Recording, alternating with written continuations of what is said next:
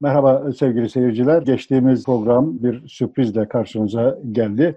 Otoriteler gerileyecek ismiyle yayınladığımız Vimus TV üzerinden size ulaştı ama logo değişti. Yeni bir logoyla karşınıza geldik. Bu program ise yeni bir isimle karşınızda olacak. C Kare adıyla sizinle bu programda e, buluşacağız. Aboneler tümüyle kalıyor. Onlarla devam ediyoruz. Ama ismimiz değişerek size e, ulaşacağız. Limus TV'ye bugüne kadar bize verdiği destekten dolayı teşekkür ediyoruz. Başta Mustafa Sarıtaş, Hüsniye Sarıtaş olmak üzere Ömer Kılıç bize teknik konularda çok destek olmuştu. Onlara teşekkür ediyoruz. C Kara adıyla bundan sonra yolumuza devam edeceğiz. Hayırlı olsun Cemalettin. Sağ ol. Hepimize. Ben de teşekkür evet, ediyorum. Otoriteler gerileyecek demiştik. Hemen arkasından da Amerika'da slogan geldi. Power, power, power to people diye. Bu Marksizmin klasik sloganıydı. Bütün güç, bütün iktidar halka diye tarif edilebilecek, e, atılabilecek bizim 70'li yıllarda sokaklarda çokça duyduğumuz bir slogandı. Demek ki yeni şeyler de filizleniyor. Biz bugün piyasalarda e, sen orada bırakmıştın fabrika diye onları da konuşacağız.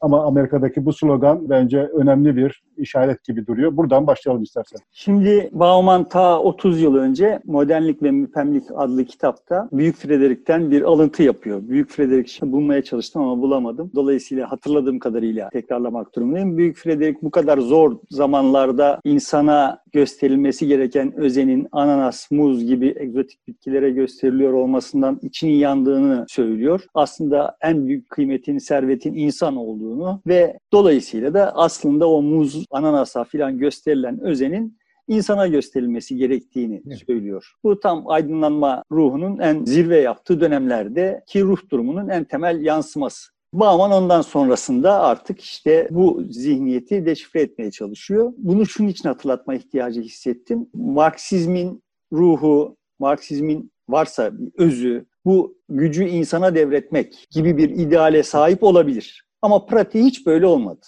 Bugün kendisine Marksist evet. diyenler ve e, Marksizmin mirasçısı olduğunu düşünenlerin de insanlara güç vermek gibi bir gücü insanlara yok. devretmek gibi bir niyetleri yok. Evet, zaten e, temel şeyde e, işçi sınıfına vereceğiz diyordu herkese değil. İşçi sınıfına e, vermek. Onlar işçi sınıfı adına da kendisi parti aygıtı o gücü kullanıyordu.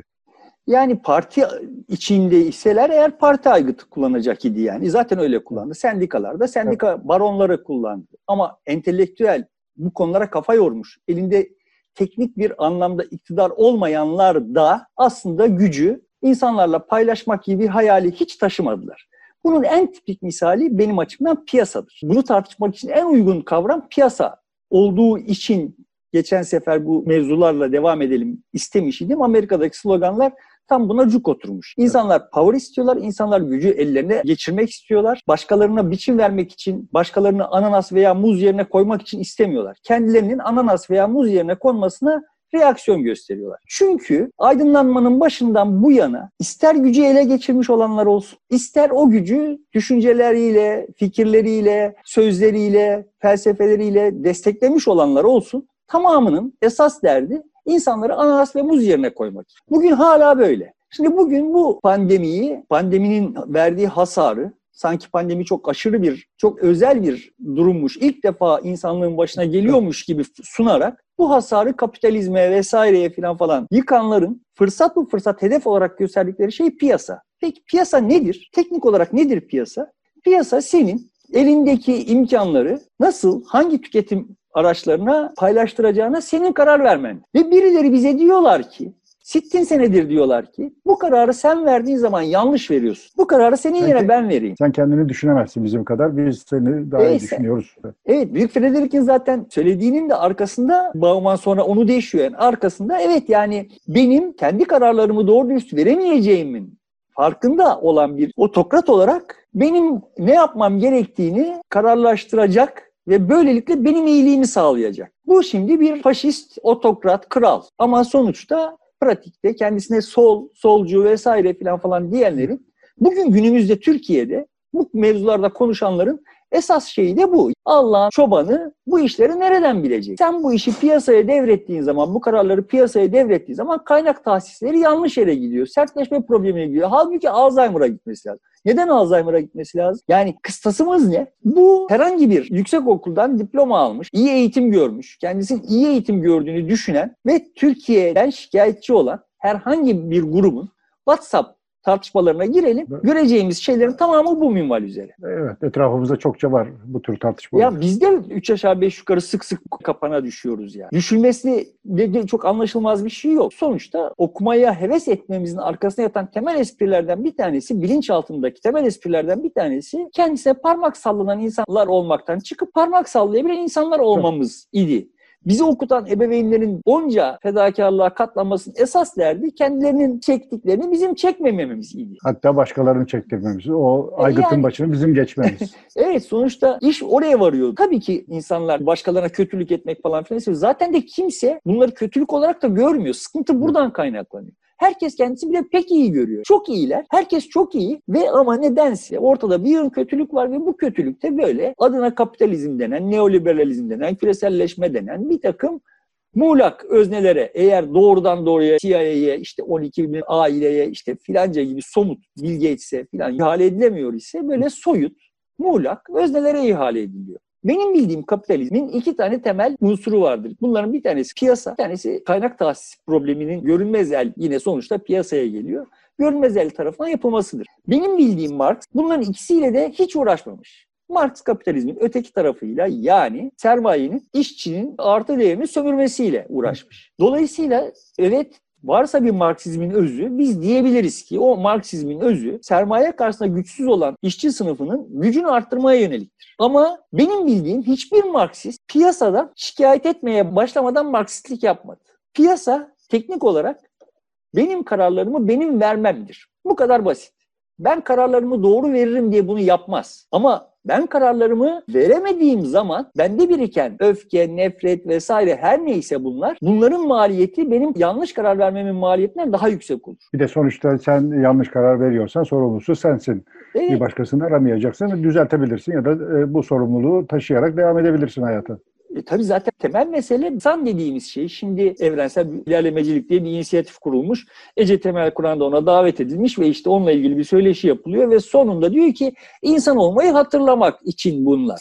E yani biz unuttuk insan olmayı. Ece Temel Kur'an hatırlıyor ve bize hatırlatıyor yani. Çok iyi o. Ama biz yani bu zihniyet Trump'ları, Erdoğan'ları, işte Orban'ları bu zihniyet besliyor. Benim tezim bu. Benim çok uzun süredir dile getirdiğim şey bu yani. Bu zihniyet din sahiplerinden sıtkı sıyrıldı milletin ve yeter artık kardeşim ya biz de okuduk biz de kendi kararlarımızı verebilecek durumdayız. Niye siz veriyorsunuz? Nereden biliyorsunuz? Niye sadece iyi olan sizsiniz? Biz niye kötü oluyoruz diye isyan ediyor. E peki burada şunu sormam gerekiyor o zaman. Bu kalabalıklar buna itiraz ediyor. Peki kendi piyasasını niye işletemiyorlar? Bu kendisine dayatılan fikri o piyasadan söküp atıp dışarıya gönderemiyorlar kendi piyasayı niye istedikleri gibi olgunca, rahatça başka dış müdahalelerden uzak tutacak Yapıyorlar. bir şekilde işletemiyorlar. Yapıyorlar işte şimdi yaptıkları şey bu yani sokağa çıkıp yeni siyaseti yapıyorlar. Ama eski bu yeni siyaset... gelişmekte olan şey. Evet. Eski siyasetin teknolojisi buna müsait değil. Bunun arkasındaki şey fabrika olarak önem taşıyor. Yani şimdi piyasanın alternatif fabrikadır. Fabrika nedir buna bakalım. Fabrika ne üretileceği önceden kararlaştırılmış. Dışarıda kararlaştırılmış. Yani fabrikada çalışacak olanlar vesaireler falan falan ortada yokken daha kararlaştırılmış bir üretim sistemi kurulur. Sonrasında buraya e, lazım olan her şey tedarik edilir. İnsanlar dahil. Ve öyle bir planlama yapılır ki ideali budur. Pratikte tabii ki bunun aksamaları olur ama idealinde öyle bir planlama yapılır ki ben o fabrikada çalışan bir işçiysem ve şurada bir saat boyunca 300 tane civata sıkacaksam benim önümdeki kutuda 300 tane civata olur. 310 tane olmaz. Hadi 310 olur. 350 tane olmaz. Her şey olması gerektiği kadar her şey çok iyi planlanmış. Nasıl sağlanır bu? İşçiye sorulmaz. Bütün bunlar yukarıda belirli bir grubun, bütün bilgi işlem imkanlarını ellerinde toparlamış bir grubun bu bilgi işlem imkanlarından yararlanarak herkes adına karar vermesiyle gerçek. Fabrika Ama bu biz yüzden bugüne kadar e, bunun, bunun dışında bir üretim biçimini bilmiyoruz. Bilmiyoruz. Daha çok bu böyle bir üretim biçimini biliyoruz ve buna da razıyız gibi bir durum var. Razıyız bu, yani. Bu iyi bir üretim biçimi. Benim buna bir itirazım yok ki. Ama bu üretimde iyi bir üretim biçimi. Aydınlanma düşünürlerinin çoğunun ideal düzen, tasavvuru saatti. Çünkü saat oldukça yeni bir şeydi o tarihlerde, o dönemlerde Ve kusursuz düzenin timsaliydi. Kusursuzdu yani. Tıkır tıkır çalışıyor. Ve kafalarındaki tasavvurda, toplum tasavvurda saat gibi işleyecek bir tasavvur. Şimdi aydınlanmanın bilimle akrabalığı vesaire filan falan var. Bilim dediğimiz nebattan söz ederken bunun başlangıcı olarak işte belki biraz daha geri gidebiliriz ama asıl istim aldığı nokta an Newton'dur. Newton'un modelini, kendi modelini adlandırırken kullandığı şey clockwork, saat gibi işleyen bir evren. Şimdi bu saat gibilik aydınlanma düşünürlerinin aklını baştan almış, baştan çıkarmış bir kavram. Sonrasında bu saatin yerini fabrika aldı. Fabrika gibi toplumlar hayal etmeye başladı. Tabii ki bu fabrika gibi toplumlarda yukarıda üretim planlama biriminde karar verecek olanlar onlar. Biz de yerine getireceğiz. Yığınlar yerine getirecek. Yığınlar bilmez. Ne yapılması gerektiğini onlar bilmişler. Şimdi bu bizim aydınlanmacı akıllarımızın ideal örgütlenme modeliydi zihnimizin gerisinde, hepimizin zihninin gerisinde yer alan şey bu. Neden işler yolunda gitmedi? Çünkü yığınlar yukarıda verilen kararlara itaat etmediler. Yığınlar o kararlara itaat etmemelerini sağlayacak olan siyasi idareleri seçtiler vesaire. Siyaseti durmadan zorladılar. Ama sonuçta bu fabrika modeli herkesin zihninin gerisinde bir yerlerde kaldı. Herhangi bir toplumsal iktidarın, siyasi iktidarın esas fonksiyonu insanları biçimlendirmek olduğu bilgisi de burada gömülü olarak kaldı. İnsanı ham bir şey olarak, ananas buna benzer bir şey olarak görüp onun adına karar vermek, daha ileride de onun kendi kararlarını kendi kendine zaten doğru biçimde yani bunları düşünen insanların vereceği şekilde vermesini sağlamak. İnsanı biçimlendirmek. Temel proje hep bu oldu. Sağcısının projesi de bu oldu, solcusu da bu oldu. Şimdi sağ, sol vesaire adı altında bunlar söylenip duruyor. E Trump'ın bu anlamda, Trump'ın karşıtlarından hiçbir farkı yok ki. New York Times işte bir yerde pandemiyle ilgili kendi hoşuna gitmeyen bir görüşü bir mektup olarak yayınlandı diye o sayfanın editörünün istifasını istiyor. Çünkü herkes doğruyu biliyor yani. Kendi bildiği doğrunun herkes tarafından kabul edilmesini istiyor. Şimdi ortada müzakere ihtiyacı yok. Piyasa yok. müzakeredir. Piyasanın özü müzakeredir. Şimdi e, bu yeni dönem bu ihtiyacı ortaya arttırdı. Pandemi bunu hızlandırdı, vesile oldu diye bir yaklaşım içerisindesin. Şöyle ben, ve önümüzdeki süreçte bu artacak.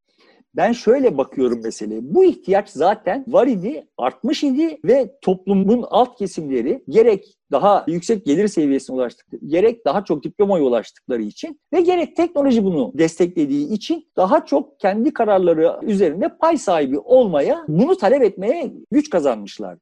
Ama sistem direniyor. Sistem, yukarıdaki sistem, üst yapı altyapıdaki bu değişimlere direniyor. Şimdi bu pandeminin bu direnci kırmak için yığınlara bir fırsat sağlayabilir olduğunu düşünüyorum. Düşünen insanların da bunların üzerine düşünmesi gerekiyor. Doğru kararın ne olduğu ve onu nasıl verileceği üzerine değil, herkesin kendi kararını vermesinin nasıl mümkün olacağı üzerine kafa yorulması gerektiğini düşünüyorum. Dolayısıyla senin sözünü ettiğin Amerika'daki slogan benim zaten var olduğunu düşündüğüm şeyin yığınlar tarafından hissedilmiş olduğunun bir işareti.